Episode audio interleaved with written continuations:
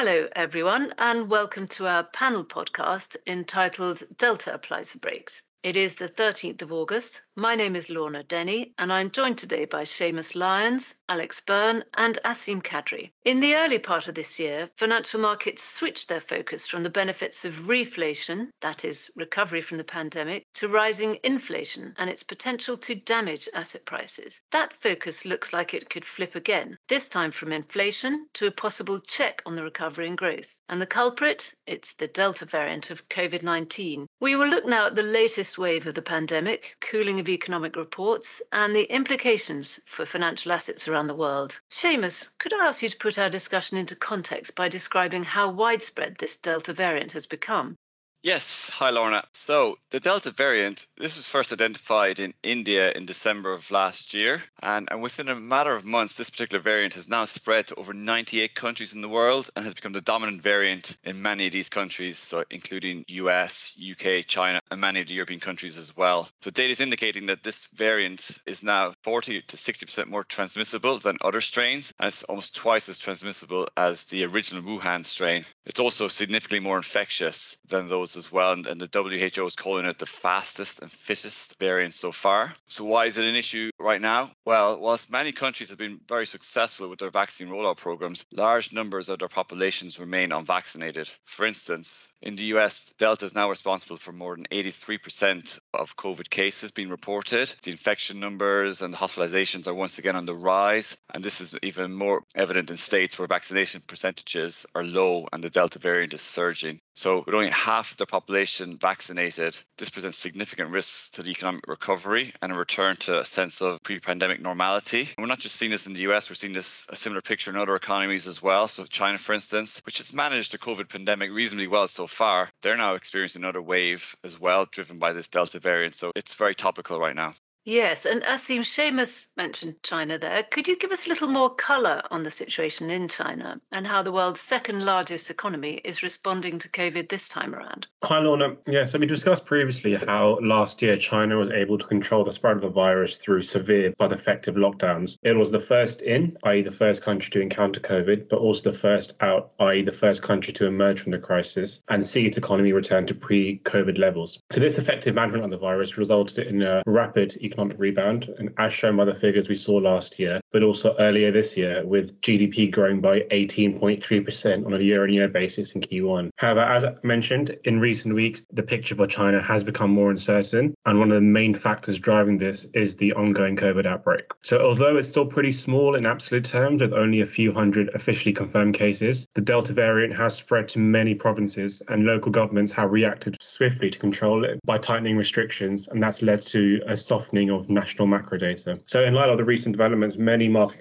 commentators have been revising down their Q3 GDP forecast for China. So, with Goldman Sachs, for example, cutting their growth forecast for the quarter by 3.5 percentage points to 2.3 on a quarter on quarter basis compared to 5.8 previously. Some downward revisions there, but clearly it's difficult to size the impact of the recent local outbreaks on activity given how hard it is to predict how the virus may develop moving forward. Yes, you mentioned that sharp rebound in the first quarter quarter. And again, GDP data for Q2 have flagged up these weaknesses in growth. Could you give a little bit more colour on that? Sure, yeah. So compared to Q1, the year on year Q2 growth figure wasn't as positive. Recent weeks have also seen some weakness in the underlying economic activity indicators. So, whilst the headline figure of 7.9% for year on year GDP growth for Q2 might appear disappointing when you compare it to that 18.3% figure I mentioned for Q1 earlier, I think in fact it's pretty understandable and to some extent encouraging when you consider the policy stance of the Chinese authorities this year. So, in order to not repeat the mistakes of the past, such as after the 2008 financial crisis, policymakers have been focused on the quality of growth in China rather than quantity. So, in order to control levels of debt, financial stability, and really just to create a more equal society, policymakers have seen the first half of the year as an opportunity to prioritize structural reforms rather than prioritize short term growth, as has usually been the case. So, policy support has been a lot more measured compared to last year, and that's really led to that slowdown in economic activity before we re- even consider the COVID outbreaks I mentioned earlier. But all in all, I would say that you know it's a positive that policymakers in China have or seem to have learned from previous mistakes, and the stance we're seeing now should be beneficial for China China in the long term in terms of creating a more sustainable and well rounded economy. Yes, but it does appear to be a time of transition in China, which we will come onto a bit later. But back to the US, Seamus, we've had inconsistent data in areas such as GDP and unemployment, sometimes falling short, sometimes stronger than expected. But the PMI data are telling a fairly clear story. Yes. So many of the economic data releases in recent weeks have painted a mixed picture. So you mentioned the, the Q2 GDP figure. This came out a few weeks ago. It was significantly weaker than it was expected. So only being 6.5%, whereas consensus was expecting closer to 8.5. The jobs data in recent months as well has also been mixed. Although I would point out the most recent report that came last Friday, that was very strong on most counts. Also, you mentioned that the forward looking indicators, again, they've showed mixed messages coming in above and below expectations in recent months. Again, actually, the, the recent print there was a record high in the services PMI. So again, it's quite mixed, but what I would say is for the most part, the data remains strong and is above trend. And markets, they're going to remain obviously very focused on these data points to gauge the continued strength in the economy. But you know, we are coming out of an unprecedented period in history. So how this economic recovery plays out may not necessarily follow the same path as previous economic recoveries either. That's a very fair point. And Alex, in Europe, the world's other great economic powerhouse, how did things look over there?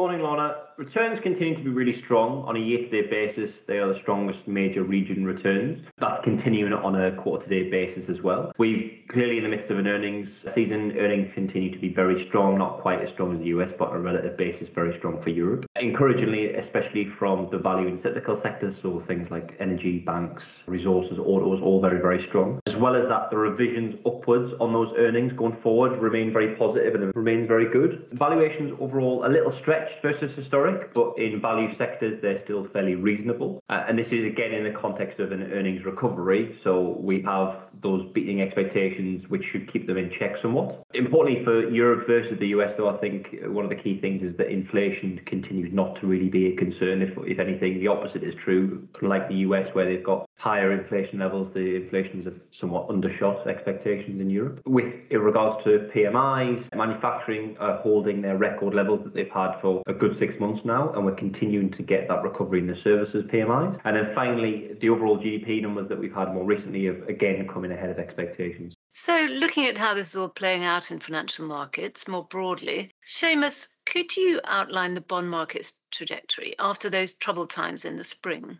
Yes. So back in February and March, we saw US Treasury yields jump on inflation fears and the strong economic outlook. So the US 10 year Treasury reached, I think it was about 1.75 at that point, as the double drivers of big fiscal spending packages and the highly accommodative monetary policy from the Federal Reserve. These had markets worried about an overheating economy. However, though, since then, bond markets have actually retraced much of those yield moves. So only two weeks ago, we had the US 10 year Treasury back down to about 1.15. And many of the European government bond markets, they've been sliding further into negative territory. The whole entire German yield curve is now back again into negative yielding territory. In fact, globally, the amount of negative yielding bonds is back above like 16.5 trillion once again. So, um, so yeah, interesting times for the bond markets. Yes, and what are the bond markets signaling to us, do you think? That is a very good question, Lorna, because I think a lot of market participants are struggling to interpret what the bond markets are telling us right now. So, with the Fed getting more hawkish of late, in their June FOMC meeting, they indicated they were moving forward some of their estimates for when they would raise interest rates. One would think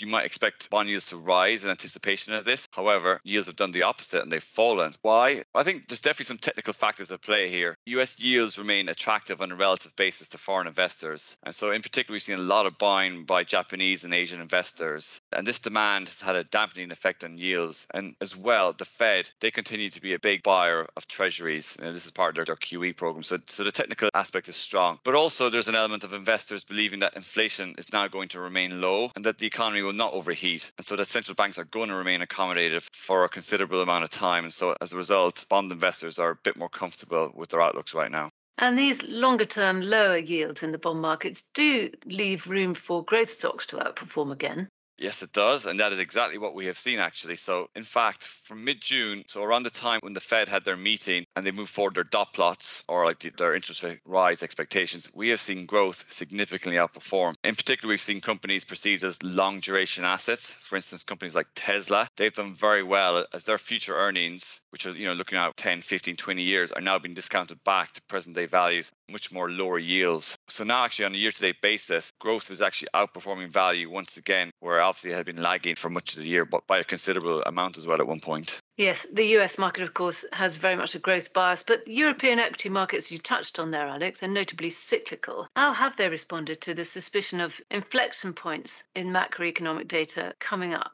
Although the recent levels have hit some record highs in Europe, growth has retaken the lead this year over value. So, although we've had those excellent earnings and revisions, especially from those value sectors, value returns overall have stagnated. They've become more volatile more recently, and they have been hit by some of these downside periods that are questioning the recovery. Growth has continued to rise steadily, and again, seems like somewhat of a haven for equity investors and bond proxy investors as well. So, on a quarter to date basis, growth is up 5.5% versus value, which is only up 3%. But again, again, we've seen that volatility from value. And there's been three key things I think that have stunted the recovery, especially in Europe. So the first one is what we've obviously been talking about in this entire podcast, which is that concern around Delta, especially on international, which is a very important factor for Europe, especially from China. So clearly the, the recent regulatory activity where they've targeted large companies and important sectors is, is causing a lot of concern, especially for an externally leaning economy like Europe. And the third thing is the inflation expectations out of Europe that's also affecting confidence. And all this seems to signal that the growth recovery should continue. There's a lot of positives for Europe. Again, vaccination rates hit that, what we think is that critical level where economies can continue to mostly reopen, especially the domestic markets, which are close to where they were pre pandemic levels. Obviously, the international market's still lagging behind somewhat. With that, there is that potential for that savings unlocking that a lot of the central bank members have been talking about. What we've got in Europe is a good barometer in the UK to use going forward for the possible balance between that reopening and then the cases and hospitalizations. And obviously in the UK, we haven't really seen that sustained rise in hospitalizations and deaths, which is obviously a very, very good positive for the, the vaccination level. In Europe, generally, we've had a reduction in cases across most of Europe. And then again, the reduction in deaths and hospitalizations uh, mostly under control. But as I said before, this hasn't really helped the overall confidence level. So for Europe, the important factor is global economy, global growth, and especially emerging market growth. And with coronavirus so far, EM and global trade continues to suffer because of the potential for Chinese slowdown and growth because of that regulatory drive that they've had, and also the rise in cases in Asia. Again, an externally leading economy like Europe really suffers from that. Yes, and Asim Alex there just mentioned again this regulatory clampdown in China. We've seen the equity markets suffering. It really does seem to be very much an idiosyncratic story for them. Yeah, that's right. So, one of the key talking points within China over recent months has been the tighter control that policymakers are looking to exert over certain industries in order to curb anti competitive behavior and also enhance social welfare. So, that's predominantly been focused within the tech space, as we saw with the last minute pulling of the Ant financial IPO a few months back. But a couple of weeks ago, we also saw extensive regulatory overhaul of the education sector, and that led to a significant correction across the Chinese equity market, with the market not differentiating between companies or taking into account business fundamentals, but rather selling off indiscriminately. And that quite a feature of a retail driven market, would you say? Yeah, exactly. Yeah, I think the fact that the Chinese equity market is so retail driven has exacerbated the recent selling. Thank you for that. Seamus, could I ask you then to summarise our discussion today, including a sense of how the rising Delta variant is likely to play out, perhaps?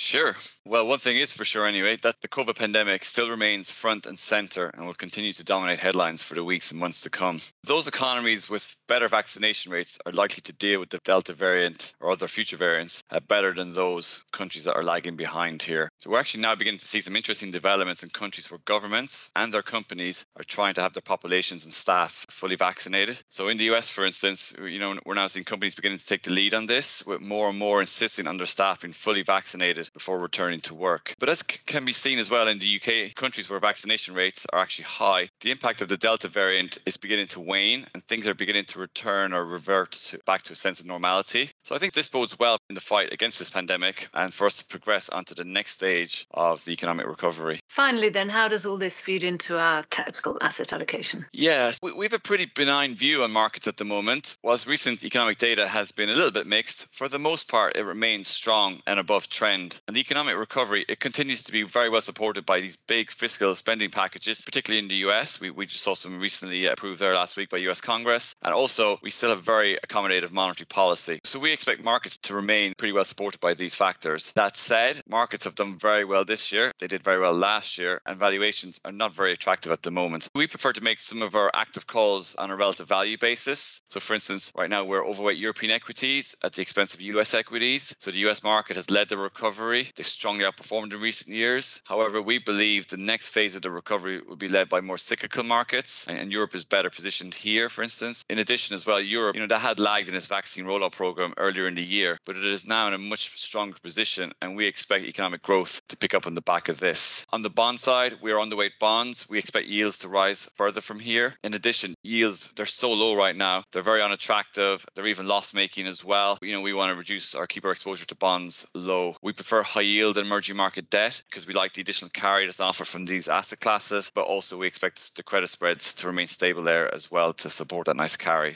You've given us plenty to think about there. Thank you all very much indeed. Thank you. Thank you, Lorna. Thank you, Lorna.